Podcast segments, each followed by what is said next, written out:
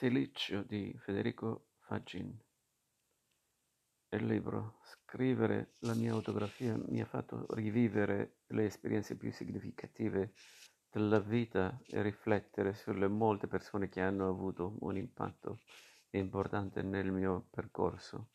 Mi sono così reso conto che ho imparato non solo da coloro che mi hanno voluto bene, ma anche dalle persone che mi hanno osteggiato.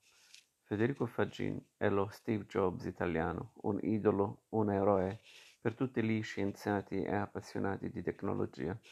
Nato a Vin- Vicenza e poi trasferitosi nella Silicon Valley con le sue invenzioni, dal microprocessore al touchscreen, ha contribuito a plasmare il presente che tutti conosciamo.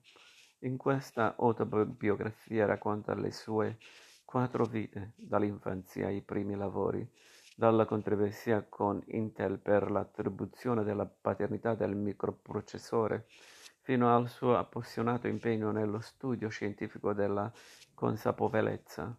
Quattro vite densissime, di successi e battute d'arresto, di scoperte e cambiamenti, di amici e nemici, che Fagin riper- ripercorre passo dopo passo e arricchisce di aneddoti riguardanti la sua vita privata e di approfondimenti sulle tecnologie inventate. Sono nato a una nuova vita ogni volta che, osservando il mondo da insospettati punti di vista, la mia mente si è allargata a nuove comprensioni. Sono nato a nuove vite quando ho smesso di razionalizzare. Ho ascoltato la mia intuizione e mi sono aperto al mistero. L'autore Federico Fagin è un fisico, inventore e imprenditore italiano, nato a Vicenza nel 1941. Dal 1968 risiede negli Stati Uniti. È stato capo progetto e designer dell'Intel 4004, il primo microprocessore al mondo, e lo sviluppatore della tecnologia MOS con porta di silicio che ha permesso la fabbricazione dei primi microprocessori, delle memorie EPROM e RAM, dinamiche e dei sensori CCD, gli elementi essenziali per la digitalizzazione dell'informazione. Nel 1947 ha fondato la Zilog, con cui ha dato vita al famoso microprocessore Z780, tuttora in produzione. Nel 1986 ha cofondato la Synaptics, ditta con cui ha sviluppato i primi touchpad e touchscreen. Il 19 ottobre 2010 ha ricevuto la Medaglia nazionale per la tecnologia e l'innovazione del presidente Obama per l'invenzione del microprocessore. Nel 2011 ha fondato la Federico and Elvia Fagin Fagin Foundation, un'organizzazione no profit dedicata allo studio scientifico della coscienza, con cui sponsorizza programmi di ricerca teorica e sperimentale presso università e istituti di ricerca statunitensi.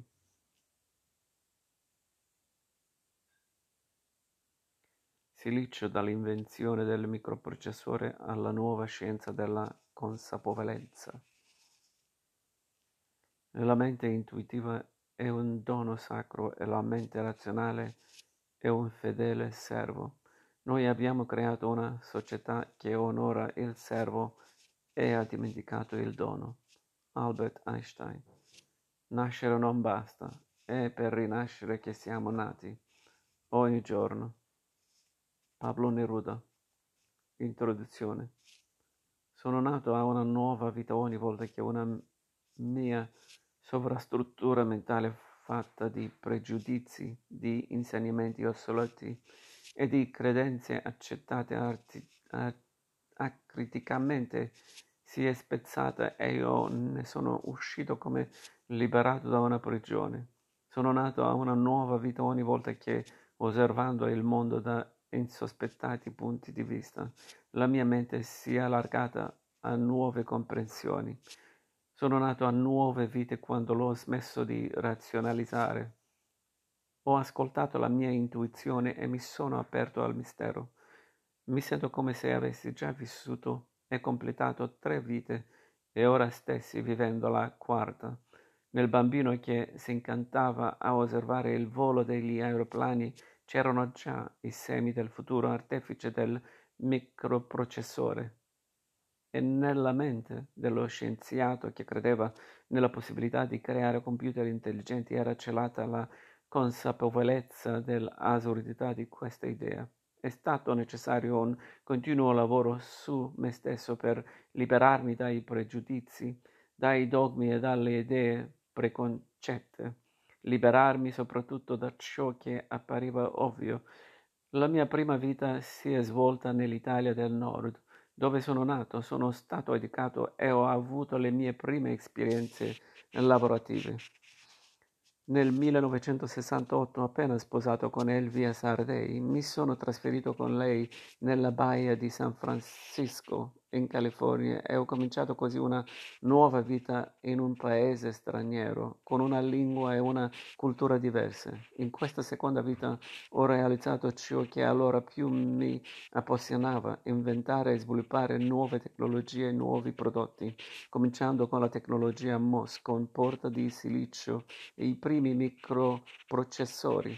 Poi, sorprendendo anche me stesso, ho deciso di avviare la mia prima azienda, la Zilog, uno tipo di attività che non avrei mai pensato fosse nei miei geni, diventando un imprenditore seriale. In questa mia terza vita mi sono trovato proiettato nel mondo del business dell'altra tecnologia, dell'alta tecnologia. Ho dovuto imparare come affrontare e risolvere situazioni molto meno comprensibili e controllabili di quelle incontrate nel mondo della tecnologia, l'imprevedibilità dei mercati, delle persone e degli eventi. Qui ho scoperto come certi aspetti che tenevo nascosti anche a me stesso avessero molta influenza sia sul mio comportamento sia su quello degli altri. Questa svolta verso la mia interiorità è stata ancora più inaspettata della decisione di fondare la mia prima società e mi ha portato a una straordinaria esperienza di risveglio descritta nel capitolo quinto, che ha poi profondamente cambiato il resto della mia vita. Per molti anni ho vissuto, per così dire, una doppia vita. Di giorno ho continuato la mia attività di imprenditore, di notte ho dedicato tempo ed energia allo sviluppo e alla comprensione della mia coscienza, lasciando che la trasformazione di pensiero e di attitudini che arrivavano spontaneamente modificassero la mia vita. Questa graduale integrazione della realtà interiore ed esteriore è cominciata circa 30 anni fa. Il contrasto tra i due mondi non poteva essere più grande, perché lo studio del mondo esteriore si basa sulla scienza, fondata sulla verità dell'esperimento condiviso, mentre lo studio di quello interiore è sottile, perché la coscienza è personale e solo parzialmente condivisibile. Ho iniziato la mia quarta vita dieci anni fa, quando ho deciso di ritirarmi dagli affari per concentrarmi esclusivamente sullo studio scientifico della coscienza, che sarebbe poi diventato l'obiettivo della Fondazione Federico ed Elvira, Elvia Fagin, un'organizzazione senza scopo di lucro che ho creato nel 2011 con mia moglie sono stato motivato a scrivere questo libro dal desiderio di condividere il messaggio essenziale che ho raccolto nelle mie quattro vite, raccontando non solo la storia delle invenzioni e delle imprese cui ho partecipato, ma anche la storia più intima del percorso di vita che mi ha portato, attraverso esperienze dirette e riflessioni profonde, a svelare alcuni aspetti della natura della coscienza. Dedico questo lavoro alla mia famiglia e a tutti i miei compagni di viaggio. La mia prima vita, la vita può essere capita solo all'indietro, ma va vissuta in avanti. Soren Kierkegaard. Gli anni della mia crescita. La mia famiglia. Sono nato a Vicenza il primo dicembre 1941, secondo di quattro figli. Lì mio padre insegnava storia e filosofia al liceo classico. Era noto e stimato anche come scrittore di libri accademici su argomenti filosofici. Più avanti avrebbe preso la libera docenza e tenuto corsi di filosofia all'Università di Padova. Mia madre a quel tempo era una casalinga e si prendeva cura di mio fratello Giorgio, più grande di me di due anni e mezzo. Quando avevo cinque anni fui svegliato nel mezzo della notte da forti gemiti che provenivano dalla camera dei miei. Non sapevo cosa stesse succedendo, eppure in qualche modo capii che dovevo starmene tranquillo. Al mattino ebbi la sorpresa di conoscere la mia sorellina, Anna Allegra. Cinque anni dopo sarebbe stato il turno di mio fratello Franco, l'ultimo genito. La guerra e gli anni di Isola Vicentina. Gli uomini sono in guerra tra loro perché ogni uomo è in guerra con se stesso. Francis Meehan. Sono nato in tempi assai duri. La seconda guerra mondiale infuriava in Europa e c'era un diffuso senso di precarietà e di timore. Avevo circa una settimana di vita quando l'incursione giapponese a Pearl Harbor portò gli Stati Uniti nel conflitto. Poco dopo che le forze alleate avevano invaso la Sicilia nel 1943, i miei genitori decisero di trasferirsi a Isola Vicentina, dove entrambi erano nati e cresciuti. La nostra famiglia visse lì fino al 1949, nella casa patriarcale dei miei nonni paterni. Si trattava di un gruppo di edifici che si sviluppava su tre lati attorno a una corte ed era delimitato sul quarto da un orto e da una latrina. In questo complesso c'erano un'osteria, per lo più gestita dalle donne della casa, una falegnameria dove si costruivano mobili di qualità. L'attività principale di nonno Antonio è una tettoia dove c'erano un paio di grandi trebbiatrici rosse e molti tipi di legname. Le trebbiatrici erano affittate ai contadini durante la stagione del raccolto e rappresentavano un'attività secondaria per il nonno. Isola Vicentina era il centro di una zona agricola dove mais, Grano e fieno erano colture primarie. Nelle case di campagna molti agricoltori non avevano l'elettricità e utilizzavano ancora aratri drenati da buoi. Proprio come avevano fatto i loro antenati per secoli prima di loro, vivevano senza acqua corrente, senza radio e senza bagni in casa. Non erano stati ancora toccati dalla rivoluzione industriale che aveva già trasformato le grandi città nei paesi più industriali- industrializzati, poiché il Veneto aveva fatto parte della Repubblica di Venezia per molti secoli. Il dialetto veneto era la lingua parlata correntemente anche dai miei genitori e quindi la mia lingua madre. Ricordo durante l'inverno i filò i ritrovi dopo cena delle donne e dei bambini nella stalla accanto alla casa bella calda, con l'odore delle mucche e dei buoi.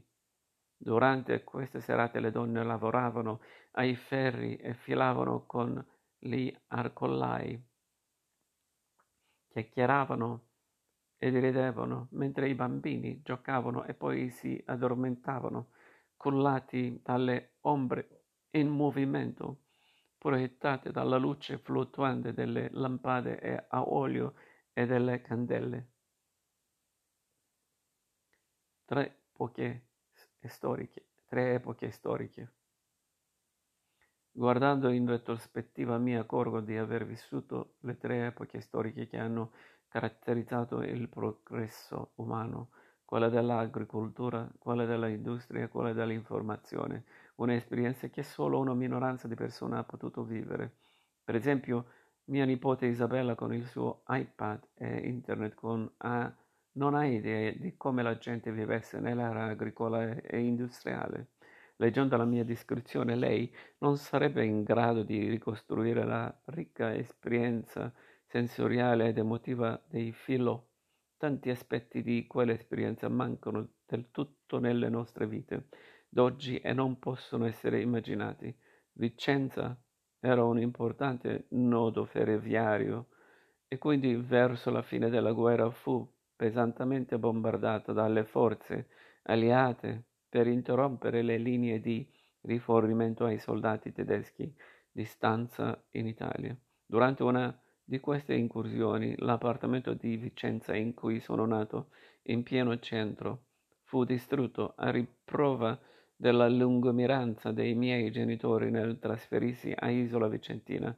Tuttavia neppure Isola fu completamente risparmiata dalla guerra, perché sorgeva lungo una delle strade principali verso l'Austria e la Germania. Durante la ritirata tedesca ci furono molti incidenti. Per esempio, un giorno un militare tedesco entrò nella nostra casa, fucile in mano, chiedendo del cibo. I miei genitori, spaventati, si affrettarono e a, a esaudire la richiesta e lui fortunatamente se ne andò dopo aver preso con sé soltanto le nostre modeste provviste e niente di più.